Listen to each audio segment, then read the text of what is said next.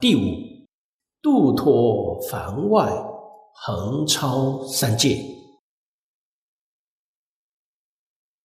这个法门，它特别殊胜的地方，就是从这些地方显示出来。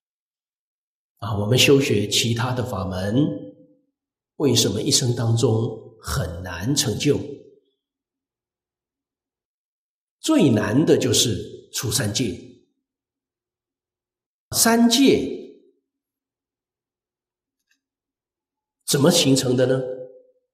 三界是烦恼变现出来的。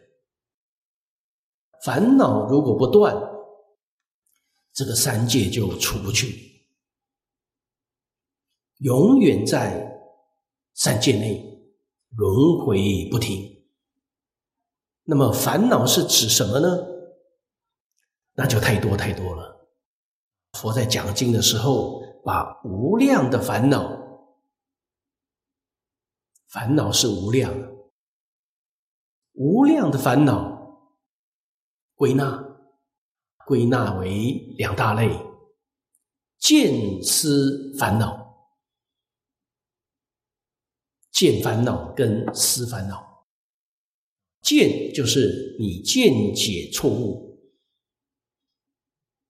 从错误的见解发生的烦恼；思是思想，对宇宙人生许许多多事物，你想错了，从想错了产生的烦恼，那么这个叫做见思烦恼。